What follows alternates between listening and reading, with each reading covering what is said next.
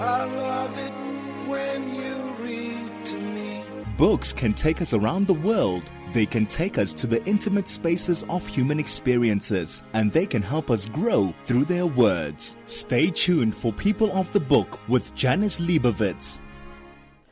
I am Janice Liebowitz, and you are my people of the book. And it's great to be back with you after a two week break. I hope you had a great holiday, whatever it was that you were celebrating, whether it was matzah or Easter eggs. And I hope you were able to do it with loved ones, people who are special to you. And we still have one final long weekend for the season to go. So I hope you'll be enjoying that. I hope you've got some fun stuff planned, or I hope you'll be relaxing. But whatever you're doing, I hope you'll be reading. There's always spare time to read. And today I'm going to be sharing some reviews with you of some recent books that I've read that have been sent to me by publishers and suppliers. And really, it's thanks to them that I'm able to do this show and bring this show to you. And I get inundated with books. Generally, I'm sent a list on a monthly basis from publishers and I get to request what I think I'll enjoy so that I can bring those books and tell you about those books. But still, there's just never enough time to actually read everything and get all the reviews out. I can either read them, read the blurb, review them. It's it's just there's just never enough time. You know what? Um, too many books, too little time. So let's hope that we get through some of them today and that you can choose something to add to your own reading list. I hope I've chosen a diverse enough selection so that there's something for everyone and something that appeals to a wide range of tastes. And without wasting any more time, let's get into it. My first book is a book that I'm sure you have probably seen on the shelves. It's got an extremely eye catching cover and it is called Lessons in Chemistry. It was sent to me with the compliments of Penguin Random House. It's a debut novel by Bonnie Garmus and it's, as I said, very bright cover. You probably can't miss it if you walk into a bookshop. And although it is a novel, there is a lot of factual historical information in this book. And although it's quite a hefty book, you don't get put off by the size. It's not that that major. Um, and it's it's one of those books that once you start it, you just can't put it down. You can't get enough of the main character. Her name is a quite a, a strange sounding name. Her name is Elizabeth Zott. She is a fierce and fabulous female. She's quite intimidating. And let me set the scene for you. It's early 1960s California, and Elizabeth is a scientist, but unfortunately, being a female scientist means that she is exposed to a lot of sexist, chauvinist behavior. And that was the way during that time. And we know that that exists today as well. And she needs to work twice as hard to prove herself and to be taken seriously. And even then, it's not good enough. And she goes through a series of really revolting behavior by misogynistic men. And she is determined that this is not going to stop her. She is going to achieve whatever it is she sets out to achieve.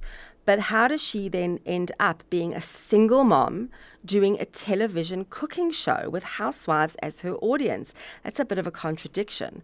You'll need to read the book to find out for yourself. But really, it's, it's, this is a book for everyone. You need to experience Elizabeth Zott fully. She's just the most fabulous character. She, it's a fun and humorous read. You'll meet a socially awkward chemist named Calvin, an intelligent little girl named Mad, and a, and a, just an amazing dog who is called 630. There's also a priest who lies and doubts his own Christianity, and you'll just giggle along and experience heartbreak. And it's just the most delightful, charming book it's hard to believe that it's a debut novel. This is Lessons in Chemistry by Bonnie Garmus. You're listening to People of the Book. This is People of the Book with Janice Liebowitz. We are doing some book reviews today on People of the Book. And before the break, I was telling you about a book called Lessons in Chemistry, which was about the fabulous Elizabeth Zott and about how she landed up doing a cooking show. And she taught women all over America. It's a novel, it's based on some factual history there, but she taught people cooking through the science of chemistry. And a book that I wouldn't say it has a similar theme, but there, there's cooking involved. It's about food. It's called The Language of Food, and it's by Annabel Abbs. This one is published in South Africa. Well, it's um, brought to you in South Africa by Jonathan Ball Publishers. It was actually sent to me by Exclusive Books. Thank you for that. And The Language of Food, although it is a novel, it's it's been fictionalized, very much based in historical fact. And this is based in England in the early 1800s. And the main character is based on a real life figure from history. Her name is El- Eliza Acton. Eliza wanted to be a poet. She was a poet. And she did privately publish her own publications of poetry, which was a huge embarrassment to her mother at the time um, because that was not what a lady did. Um, a lady was brought up to not go near a kitchen. She didn't write. She didn't. She, she was brought up to to marry and run her staff and her household. But Eliza attempts to have her poetry published in the mainstream, but is told by her publisher to write a cookery book because he feels that that's probably what his public are going to want at the time. And she absolutely refuses. She says she's not going to degrade herself by writing a cookery book. But she returns home and discovers that her father has become bankrupt. It all happens at around the same time. He's forced to flee the country and she needs to earn a living. The family is extremely embarrassed. Her sisters need to go into service as governesses. And despite never having cooked, um, because as I said, ladies of the household never actually went into the kitchen, um, she's determined to learn.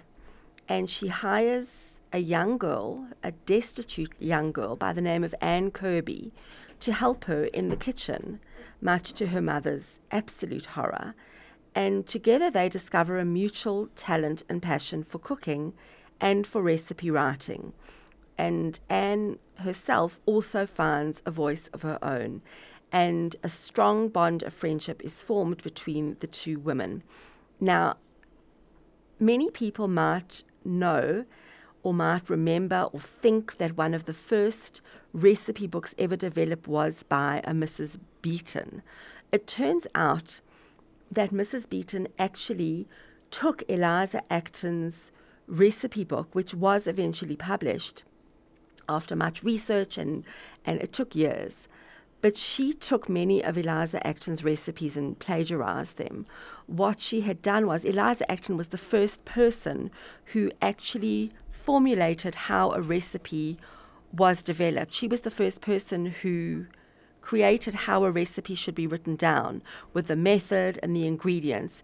The only thing Mrs. Beeton actually did was she took the ingredients that Eliza Acton put at the bottom of a recipe and she put the ingredients at the top of the recipe. So, as we know recipes to be written today with ingredients at the top and then the method, that's how Mrs. Beeton created her book. Eliza Acton being the first person to actually create a recipe book a cookery book with recipes being put down like that because she, in her research, she was looking at old cookery books and they just didn't work for her. She said nothing was, was nothing made sense. Like put some of this in, put some of that in. Nothing was, there was no amount, no, she just, she couldn't follow it. She says, no wonder everything tastes horrific. And Mrs. Beeton, who many people thought was the first person to put together a proper recipe book with proper methodical recipes, actually plagiarized many of her ideas from Eliza Acton. This book, The Language of Food, similar to the lessons in chemistry, is one of those books, once you put it down, you won't be able to stop reading it. It's The Language of Food, and it's by Annabel Abbs. Staying on the topic of food, a fabulous book by a local author, um, she's based in Durban, is a book called Stirring the Pot. And it's by Quraisha Dawood, actually Dr. Quraisha Dawood, although she doesn't credit herself with that title on the cover. And although it is a work of fiction, it uh, doesn't necessarily mean there's no truth or fact within it. Uh, it started out, the basis of the book started out as her academic thesis. And once she wrote that thesis, she realized that there was so much more, uh, so much more intriguing fact that needed to be investigated. It centers around relationships between Muslim women and their domestic helpers in a building uh, uh, in Durban. And really, it's, it's a madam and maid dynamic. And it, it could be any community, but, but specifically, this is Muslim women and their domestic helpers, the women living in their apartments, some of the domestic helpers who stay in what has been converted into rooms below the apartments in what were garages. And the story is also another beautiful, colourful cover, very eye catching cover. And they, they live in a block of flats on the Durban beachfront called Summit Terrace. And it's about a few individual women and their relationships with religion, their family members, members um, of the community, and the relationships between husbands and wives. And the fact that you really, although they, they live so close together, you never really know what's going on behind closed doors. It's about um, uh, politics of the time, morale, religious dilemmas, and there's very much the presence of food. After each chapter, there's actually a recipe from each of the, the individual characters in the book. There's also a lot about, about rich ritual, what it means to each of the characters, the richness, and what it adds to their lives, um, how they support each other. And it's really, it's, it's very, South African readers will very much relate to it. Um, there's a lot of insight that, that can be gained. It's, a, it's really a cultural journey. It's, it's a fabulous book and it's very relatable, specifically for, for South African readers. And um, it doesn't matter if you are not part of the Muslim community, there's so much to learn here. And as I say, at the heart of the book is, is this relationship between the madams, the maids, and the relationships between women themselves and, and friendships. It's, it's about female friendship specifically. It's a fabulous read. It's stirring the pot by Quraisha Dawood. You're listening to People of the Book. This is People of the Book with Janice Liebowitz. I'm Janice Liebowitz, and you are listening to People of the Book. And today I am doing some book reviews books from the many publishers who send me books to read on a monthly basis, and I thank them for that. Without them, there wouldn't be a show. And the publishers who I receive books from generally Penguin Random House, Jonathan Ball, Pan Macmillan, NB Publishers, and also Exclusive Books, who send me books on a monthly basis. And all the books I'm telling you about today are available at Exclusive Books. So, before the break, I was talking about books that generally related to food. Let's get on to a bit more of a thrilling read. So, here are some books that will have you gasping, sitting on the edge of your seat, turning pages at a rapid rate. And the first one is called The Curfew. It's by T.M. Logan. If you are familiar with his writing, he really writes page turners. They are gobsmacking page turners that will have you reading late into the night and actually reluctant to switch off your light because then you're nervous about what's what's lurking in the dark. It was sent to me by Jonathan Ball Publishers, and it's about a teenager who doesn't make it home on time. And to just read the blurb of the book, the father is saying, I should have known something was wrong. I should have sensed it felt it in the air like the build-up of pressure before a thunderstorm, that heavy, loaded calm. Andy and Laura are good parents. They tell their son Connor that he can go out with friends to celebrate completing his exams, but he must be home by midnight.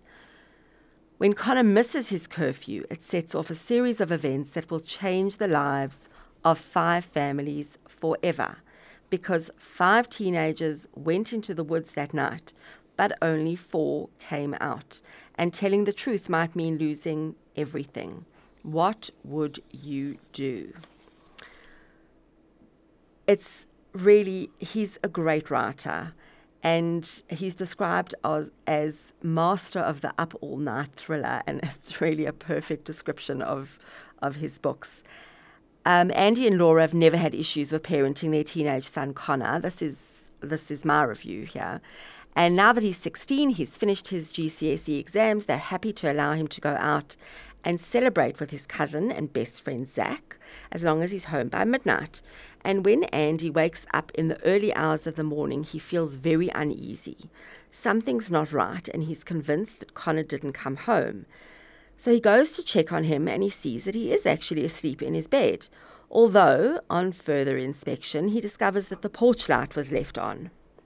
So he figures that this is the reason for his unease and he leaves it at that, reminding himself to give his son a telling off about it later in the day. And he goes back to bed, but something continues to niggle at him, and that sense of unease actually prevails throughout most of the book. And so begins this pacey thriller that will have you holding your breath, turning pages, and gasping all at the same time. It's a story about trust, friendship, loyalty, family, and the power of social media and technology. But ultimately, it's a story about how far you're willing to go to truly be there when those who you love really need you. It's the story of five teenagers who are not necessarily all friends who decide to leave a party and go off into the woods together. And then only four of those teens come out. Andy and Laura are convinced that they know everything there is to know about Connor. Really? Do we know everything there is to know about our teens? Don't kid yourself, parents.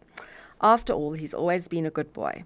But now he's mixed up in an incident that happened that night in the woods, and they have no idea how to help him because it seems that whatever they say or do, Connor is being dragged deeper and deeper into trouble.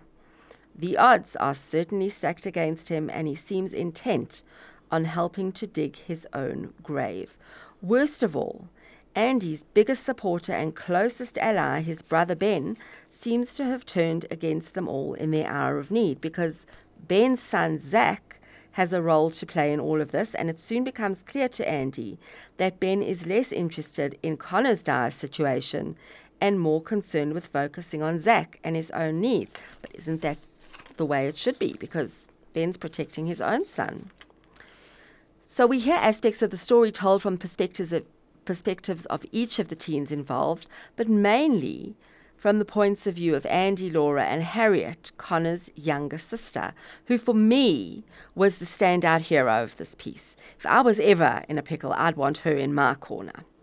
The narrative of this book is very character driven, and each voice is extremely distinctive. You, feel like you can almost hear them. And as with all of T.M. Logan's books, there are twists and turns aplenty. You'll second guess yourself numerous times throughout, which is a sign of a really good thriller author and it's it's the type of book that you hoped is uh, you hope is actually optioned for the screen. It would make excellent viewing, but it's really a five star must read for the thriller genre. That's The Curfew by T.M. Logan. And speaking about people who go into the woods and not all of them return, the next book is One Step Too Far by Lisa Gardner. And this one was sent to me by Penguin Random House. And it's actually the second in a series, but really, if you haven't read the first one, it's not going to make any difference. So, One Step Too Far, the second book in the Frankie Elkins series, the first book being Before She Disappeared. So, I didn't read the first book, and it really didn't make a difference to me you are still going to be able to follow the story and it might, you know, if you want to get a bigger picture and an understanding of Frankie herself, you can go back and read the first book. But um, Frankie Elkin is a loner. She specializes in finding missing people. And in this book, she joins the search party of a young man for a young man who disappeared five years previously in the wilderness. Was during a stag party camping weekend, and his sudden disappearance left a lot of questions unanswered. And his father has never given up looking for him. So, on the five year anniversary of his disappearance, a search party is put together and off they go, resuming the search, hoping that they can still find some clues or even get some closure on his disappearance. And Frankie finds out about this and she joins this very diverse group, all with their own interests and all with their different types of expertise that they bring to this party. But she is a novice hiker. She does not hike. She's never been into this area, and there's a lot for her to learn and take into account, both on a physical and social dynamic level. Um, she doesn't know any of these people, although most of them do know each other peripherally, but she does need to prove to them that she's got some value to add. And there's a large cast of characters and personalities, especially in the beginning. You need to pay close attention.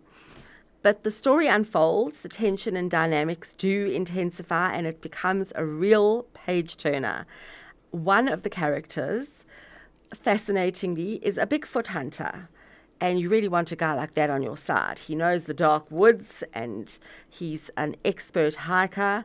And some of the, the info that, that is shared is, is quite interesting, especially the concept of three did you know that if you are lost in the woods, I mean, I always assumed that the first thing you need to look for is water or you need food, but the first thing you should look for is shelter.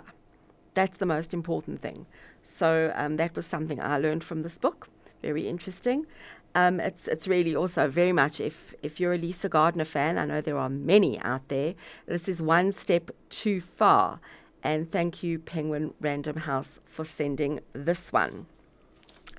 Another book that was quite the page turner is Other Parents by Sarah Stovell, a page turner which, which was totally out of out, out of the park for me. This was sent to me by Jonathan Ball Publishers, and it's extremely different. Um, quite a unique book. the The theme was I don't even know how to describe the book. It's just very different. So it's a small town. I love books about small towns. There's always so much that goes on um, behind those closed doors and, and, you know, undercover. And it's a small town called West Burntridge. And, you know, when, you know, you, you sneeze and your neighbor says, bless you. And it's impossible to keep a secret. And there are so many secrets in small towns. I just love them. So, one of the main characters, her name is Rachel, and she knows gossip is the price you pay for a rural lifestyle and sending your children to the best school in the area. And the latest town scandal is her divorce. Not only that, the fact that her new girlfriend has moved into the family home. Laura lives in a pokey bedsit on the wrong side of town, and she and her son Max don't really belong to this little village where really everyone's looking down their nose at everyone else while they are clinking champagne glasses with each other. So she and her son Max don't really belong there. He has these violent tantrums and they are threatening to expose everything that Laura is actually trying to hide. She's a single mother in her mid 20s, and her son is only five years old. And Laura's trying to fit in and protect all her secrets. But even though she's on the PTA, and we all know that, that PTAs are a hotbed of, of secrets and lies, when the local school introduces an inclusive curriculum, Rachel and Laura find themselves on opposite sides of a fearsome debate. problem is, though, that having your nose in everyone else's business is that you often miss what is happening in your own home. Now, when I say inclusive curriculum, the school is looking to include in their curriculum an LGBTQT, uh, I'm not sure if I got that right, a curriculum that, in actual fact, it's not only their school, it's a national curriculum that's going to be included.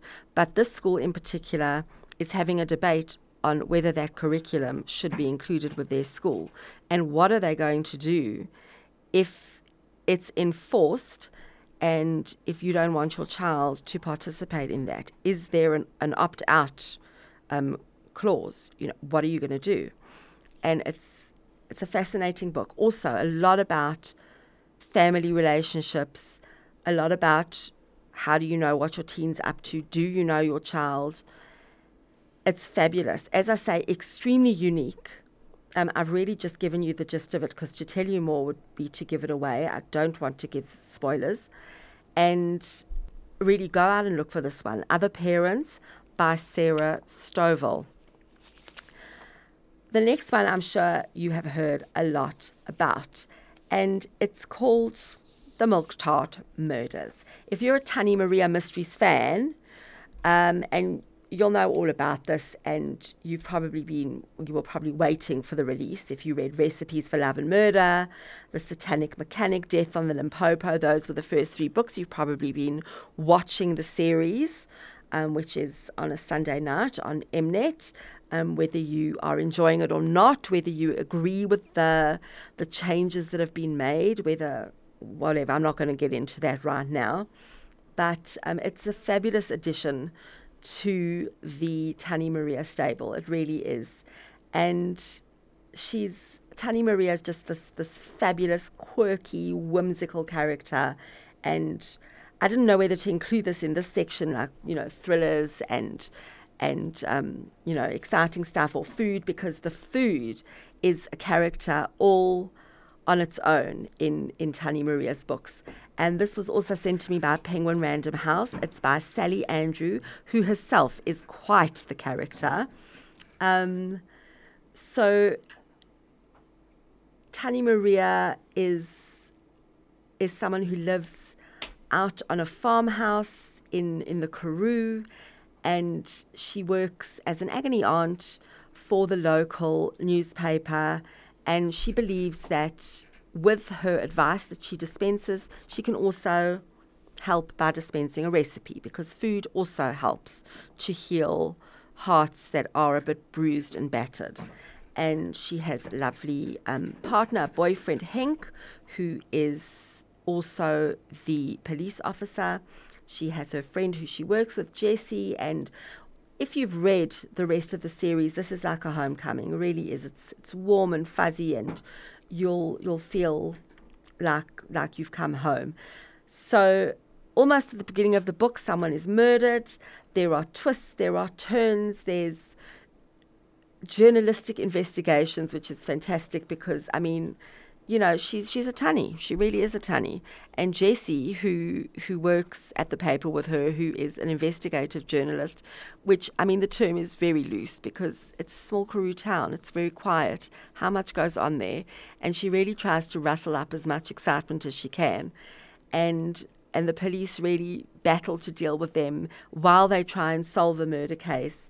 And it's just a fabulous read. And it, you, it's another one that, that you just stay up reading it because it's page turning and you just the characters are so lovable and so it's comfortable, it's easy reading, and Tannie is just a down home, earthy, homegrown character. She's just she's divine, and I highly recommend this. It's uh, the Milk Tart Murders, another Tannie Maria mystery, and it's by Sally Andrew if you are into creepy type reads, I would highly recommend that you look for a book called Hare House by Sally Hinchcliffe. And I'm going to keep you in suspense and we're going to take a break. I'll tell you about it after this. This is People of the Book with Janice Liebowitz. I'm Janice Liebowitz, and you're listening to People of the Book. We're doing some book reviews today. And before the break, I was keeping you in suspense. I said, if you like your thrillers and, um, you know, chilling books with a bit of supernatural spark thrown in, go and look for a book called Hare House by Sally Hinchcliffe. And when I say hare, I mean hare as in the rabbit kind of hare, H A R E. And this was sent to me by Pan Macmillan. Thank you so much. And this was really a, ch- a chilling book with a bit of, you know, Scottish Highlands and a bit of witchcraft thrown in. Um, a lot of it was, uh, I think, left unexplained, but I think that is the nature of this kind of book. And when I first read the blurb of it, I thought, is this real? Is it true? But it's not, because the back of the book says Hare House is not its real name, of course. I have, if you will forgive me, kept names to a minimum here for reasons which will be understandable. And um, no, it's it's completely fiction. Although I'm sure that, that books like this do take a lot from from Scottish myth and you know historical tales and all of that. But as far as I could find, the main character who narrates the book is never actually named. She's a woman who arrives to make a new life for herself in a remote corner of southwest Scotland after she is let go from her job as a teacher under very mysterious circumstances, which are explained in the book. Um, and she she wants to keep that secret and she wants to move on. And she moves into a cottage on the beautiful Hare House estate and starts to explore her new home. Initially, she intended being there for a temporary residence, but lands up staying. But the rolling moorlands and dark forests, uh, she discovers that something sinister is lurking, and she hears local tales of witchcraft, young men going mad, and strange things happen, even in the full light of day.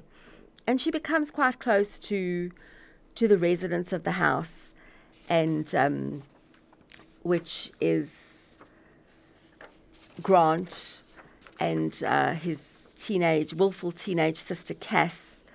And there were a lot of gothic undertones, sinister hints and suggestions.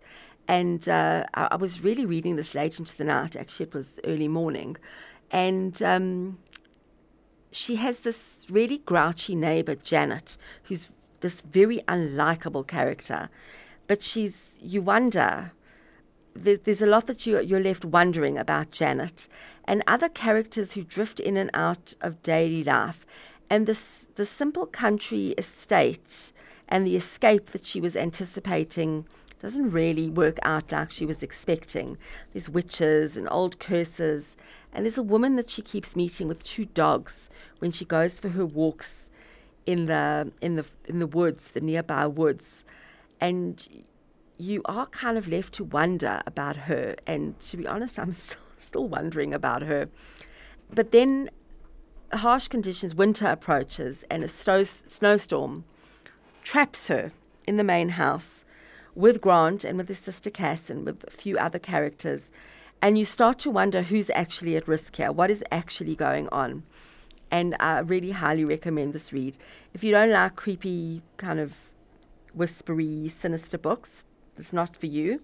But if that is your cup of tea, Hare House by Sally Hinchcliffe is right up your alley, and I would highly, highly recommend it. A local book which thoroughly enjoyable fun, although it does have serious undertones, is Two Tons of Fun by Fred Khumalo. And what fascinates me about Two Tons of Fun is Fred Khumalo. I mean, he is highly respected, a highly, highly respected local writer. He's an academic, a very intellectual gentleman. This was sent to me by Penguin Random House. Once again, thank you. And what fascinated me, fascinated me most about this book is that Fred writes as a teenage girl living in Alex Township, which he quite clearly is not. And he really gets into her head and he really gets into the workings of her mind and her lifestyle and her community. And that fascinated me the most. And I was lucky enough to go to um, one of his book launches and asked him how he actually achieved this. And a lot of it was done by, a few years ago, he was lucky enough to be taking, he, he was the one who took his daughters to school and he used to listen to their conversations. He used to try to get into their heads. And when he was writing this book, he used to run a lot of stuff by them and he used to ask them, you know, can I say this? Can I say that? And they used to say to him, no, no one talks like that anymore. You can't say this. You'll sound ridiculous. Rather say that. And he used to get a lot of assistance from his, his daughters, who are older now. And um, this was how he managed to. Mean, the voice is spot on, apparently. I, too, am not a teenage girl living in Alex, but apparently it's spot on. And you can tell it's, it's just, it's so genuine. It's 100% authentic. And, um, it's about Lorato. She's 14, and it starts off with a car colliding with a Coca Cola truck in, in Alexandra Township. And it's hilarious. It's described as residents are carrying off their plastic Shangaan Gucci bags with and, and, other bystanders, she's helping the injured truck driver, whereas her mother is telling her, you know, what are you doing standing there? Just collect, collect. Like, what, you know, we're shopping here.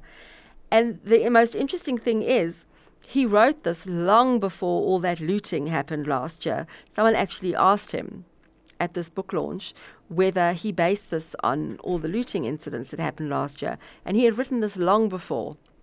But through this incident of the Coca Cola truck um, overturning and everyone, you know, carting off all the all the stuff that was in the truck, she meets someone who lives in number 80, which is the only house in her neighborhood that actually has a street address.